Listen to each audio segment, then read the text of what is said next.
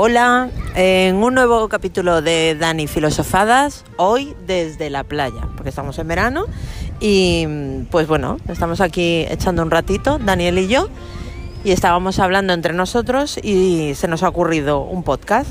Para que os pongáis en situación, está bajando el sol, son las 7 de la tarde, hace una temperatura estupenda, lo que escucháis de fondo es la gente jugando a la playa y nada, pues eso, hoy el Dani Filosofadas desde la playa. Creo que esta vez no vamos a añadir ninguna música, el mar ya basta.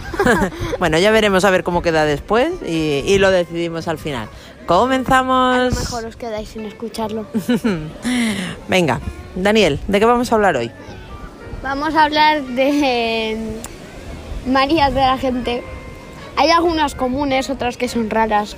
Por ejemplo, la mía, que tengo siempre la manía de quitar el plástico del cono, lo que viene encima de los helados. Quitarlo antes de quitar el papel. Y sinceramente no creo que sea muy buena idea. Yo creo que tampoco. Ergonómicamente creo que no, que no es buena idea.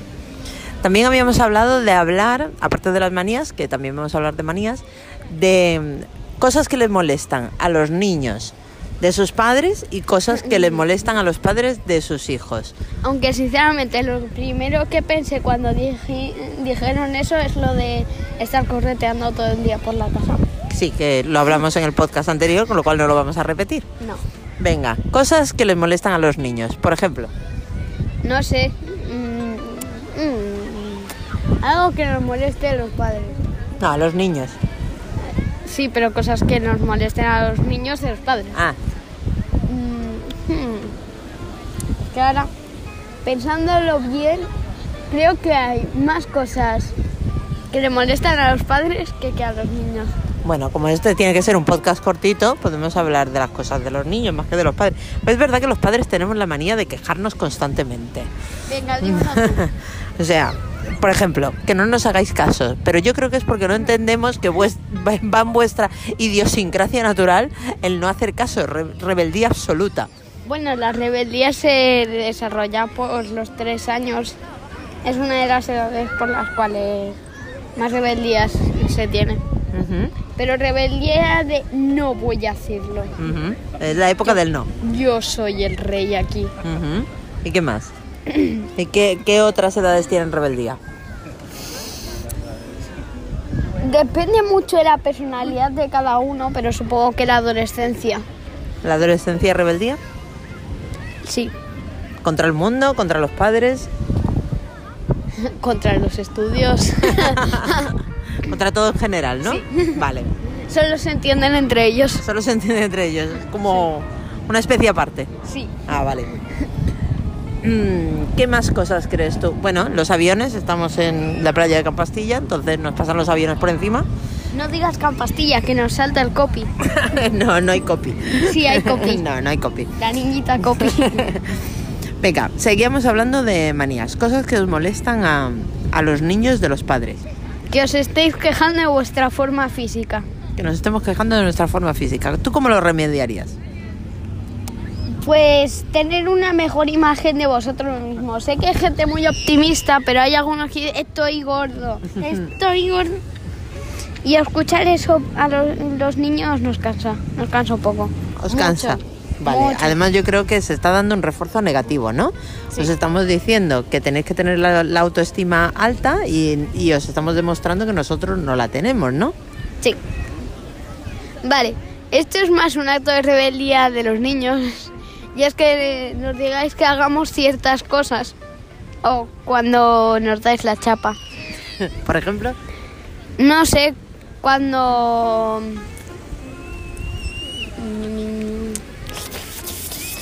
venga, yo he sido sincera siempre contigo y te he contado mis secretos, así que puedes hablar en confianza. Sí, lo sé, pero me refiero cosas como que estés haciendo algo que te gusta y de repente te digan... Ve a hacer el cuarto. Eh, Ayuda. No, no. O sea, que te rompan tu momentazo, ¿no? Sí. ¿Te cuento un secreto? ¿Qué? A los adultos también nos molesta mucho que estemos haciendo algo que nos gusta y venga alguien y nos rompa ese momentazo. Juega conmigo, juega conmigo, juega conmigo. Exacto. Vamos a, est- vamos a estresar. Exacto. Más cosas.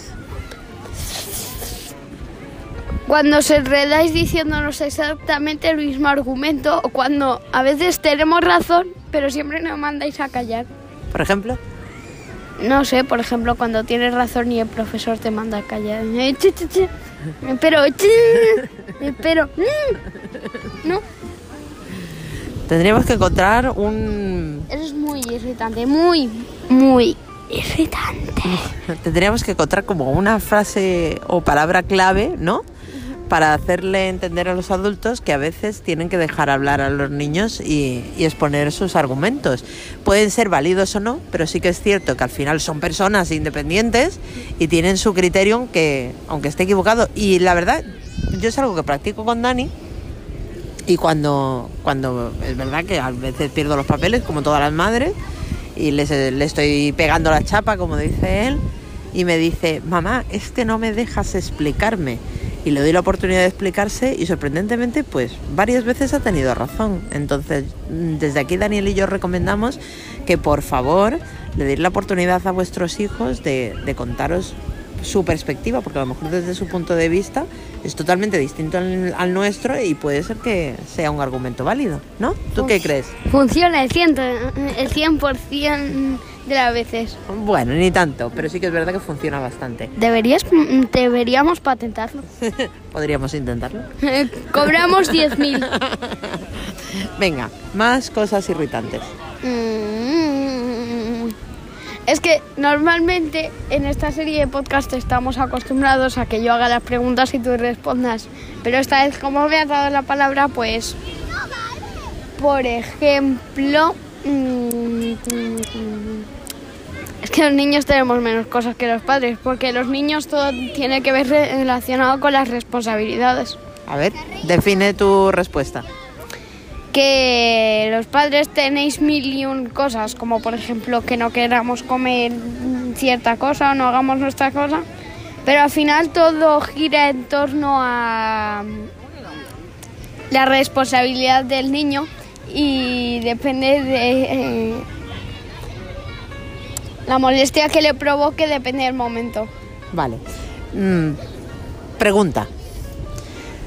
Aunque te fastidia, ¿vale? Yo entiendo que te fastidia que, pues eso, que a lo mejor tú estás jugando en un momento determinado cuando en realidad tienes que estar ordenando tu cuarto. Déjame jugar al Mario Kart. Entonces, yo te interrumpo tu momento de juego porque tú no has cumplido con tu parte de responsabilidad, ¿sí? ¿Cierto? Sí, pero a los niños nos irrita, pero siempre es en torno al mismo círculo. Vale, pero tú entiendes que tienes que desarrollar esa responsabilidad de A ver. hacerte cargo de tus cosas. A ver, yo lo entiendo, pero a, a algunos otros niños pues como que no. Eh, no. Vale, entonces desde tu punto de vista de niños, si ahora nos estuviese escuchando algún niño que te va a dar totalmente la razón, porque a todos los niños les molesta que los mandemos a hacer sus cosas en, en momentos en los que ellos están haciendo o otras cosas más divertidas, ¿tú qué les dirías? Pues yo qué les diría. Seguramente ahora sea como un juego a dos bandas y me hubiera unido a las dos bandas. banda padres, banda niños.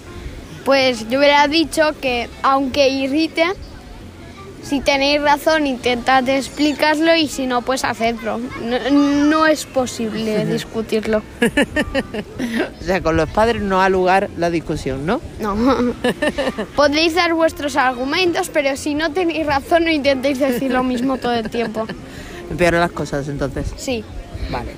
Y en vez de recoger tu gato, pon la lavadora. Hoy Dani no sabemos por qué, pues le ha dado por hacer voces. Entonces, bueno, tenemos como su ego y su alter ego que, que va asomando de vez en cuando a lo largo del podcast. Hola. Espera, que tiene otro. Hola. Venga, más cosas molestas. Que nos deis una comida que no nos gusta. Claro, pero tú tienes que entender que no podemos comer todos los días espaguetis, por ejemplo. Lo sé, pero me refiero que esa sensación de obligación. ¿Ves? O sea, los castigos no son tan funcionales porque lo único que haces es irritarle más. Entonces, ¿tú cómo lo pon- propondrías? ¿Por qué cambiarías los castigos? ¿Por qué cambiaría los castigos? Mm, dame una idea. No lo sé. Desde, es que, desde ¿sabes tu qué punto pasa? de vista de padre. No, es que el problema es que desde mi punto de vista de madre, yo lo veo lo que te tengo que enseñar, la responsabilidad del aprendizaje que tengo. Claro, pero el castigo a lo mejor no siempre funciona y lo único que siente el niño es la obligación y habría que hacerlo algo divertido en teoría. Entonces, si por ejemplo tú no comes acelgas y yo, Acelgas. y yo quiero que comas acelgas, ¿cómo consigo que comas acelgas? Hmm. Mira que soy negociante, pero no creo que los negocios funcionen con todos. ¿Con las acelgas no funcionan? Eh, no, con los padres en general solo funcionan diferentes cosas. Pero cuando es una obligación, pues... Pero habría que hacérselo enseñar de una manera distinta y creo que habría que adaptárselo desde muy pequeño. O sea, que hay que darle acelgas a los niños desde muy pequeños para que luego cuando sean más grandes no haya el problema de que no quieran comer acelgas, ¿no? Sí, así os evitáis muchas cosas. Vale. O algo que nos irrita de los niños es que a veces los padres cometís errores y a veces, raras veces, pero a veces molesta y a veces lo hacéis, que te veo y os veo a todos. Es, si tú cometes un error, pues no pasa nada. Se te ha caído la taza al suelo, no, pasa nada. Pero hay otros que a sus hijos cuando se les cae, yo qué sé, el plato al suelo es como te va a caer la de Dios. Y es muy molesto porque vosotros también, también cometéis errores. Y muchos utilizan el argumento de lo podríais evitar, igual que ellos podrían haber evitado hacer otras cosas. Vale, entonces tú propones una relación más igualitaria.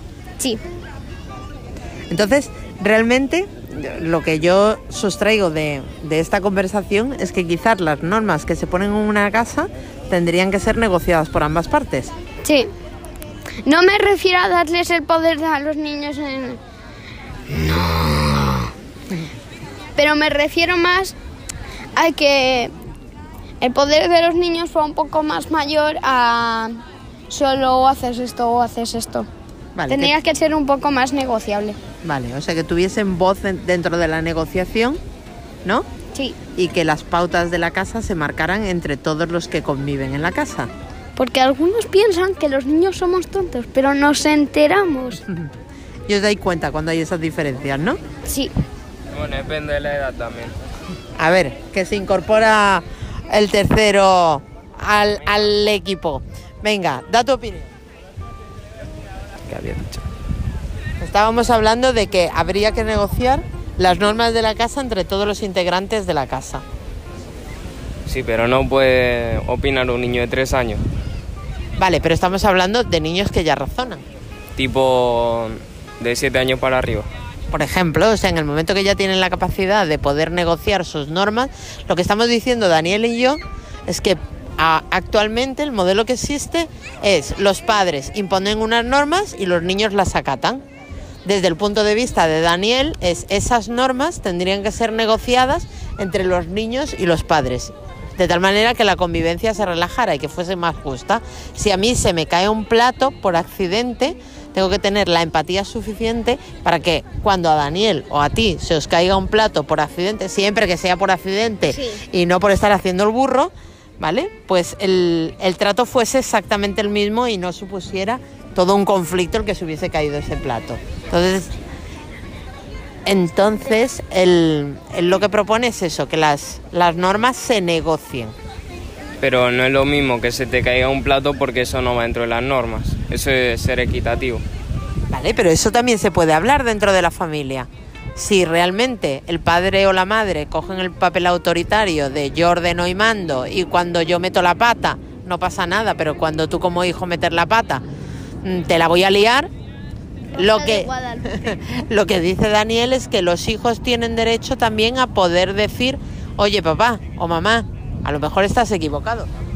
Sí, eso sí, porque, por ejemplo, a mí se me cae un plato y a ti también no pasa nada. Pero en las normas que tienen los padres están muy bien. ¿sabes? Por ejemplo, no jugar al lado de la tele.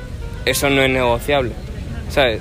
Porque puedes partir la tele, por ejemplo. Pero eso sería más a lo esencial. Sí, pero las normas básicas están bien hechas. Luego las otras normas que tú puedes poner las puedes negociar, pero depende de cuáles. O sea, estamos hablando de dos cosas distintas. Estamos hablando de sentido común, no puedes jugar a la pelota al lado de la tele, entonces eso no puede ser negociable porque estamos hablando de sentido común, y de las normas que afectan a la convivencia o de la forma de tratarnos los adultos con los padres tiene que ser consensuado. Es decir, si sucede un accidente, la reacción del resto tiene que ser igualitaria para todos. O sea, si, si, yo tiro un plato y no pasa nada, vosotros, si se os cae un plato, no pasa nada, a no ser que sea tirado a propósito. Entonces estableceríamos dos niveles de reglas, unas reglas de sentido común, de los padres, como experiencia de padres y de adultos, tenemos que poner unos límites de no juegues a la pelota al lado de la tele porque se puede romper, pero tiene que estar argumentada. Y luego otro tipo de normas de convivencia que son las que tienen que estar consensuadas, ¿sí? ¿Eso es lo que entiendo que me queréis decir? Sí. Sí. Vale, pues nada. Este, esta es la, la conclusión que hemos sacado aquí entre los tres para poder llevar una convivencia un poquito mejor. ¿Queréis a- al- argumentar o dar voz a vuestros pensamientos un poquito más? Eh, no. Pero quiero más visitas por el tercero, que esto cuesta, cuesta tiempo. Es verdad, la verdad es que no lo, bueno, no, lo- no nos lo curramos en plan profesional, pero sí que es verdad que, que todas estas conversaciones que surgen entre nosotros de manera habitual, pues procuramos ponerlas en este podcast para, para todos vosotros, para que podáis reíros un rato, para que podáis aprender algo, si puede ser, y, y para que nos deis vuestras opiniones. Así que, por favor, mm, escucharnos y comentarnos qué, qué os ha parecido. Bueno, lo de ahora ha sido por puro aburrimiento de mamá, dame coba. Pero bueno, como íbamos a tener una conversación profunda aquí en la playa, pues hemos decidido grabarla y hemos tenido la gran suerte de que Adrián se ha querido incorporar a esta conversación. Así que yo creo que ha salido algo cortito, divertido y que os puede gustar. Bueno, ¿queréis añadir algo más o vamos cortando? Eh, ¿Se te ocurre algún chiste? Eh, bueno, a mí es que se me da fatal contar chistes. Pues nada, ningún chiste. Eh, esto ha sido solo relleno. Adrián, ¿algo que aportar? Bueno, Adrián ya ha participado y, y ha dado su opinión, con lo cual ya ha sido bastante. Así que nada, muchísimas gracias a todos como siempre. Esto ha sido eh, un nuevo capítulo de Dani Filosofadas y os esperamos en la siguiente. Adiós. Sonido de trompeta de relleno.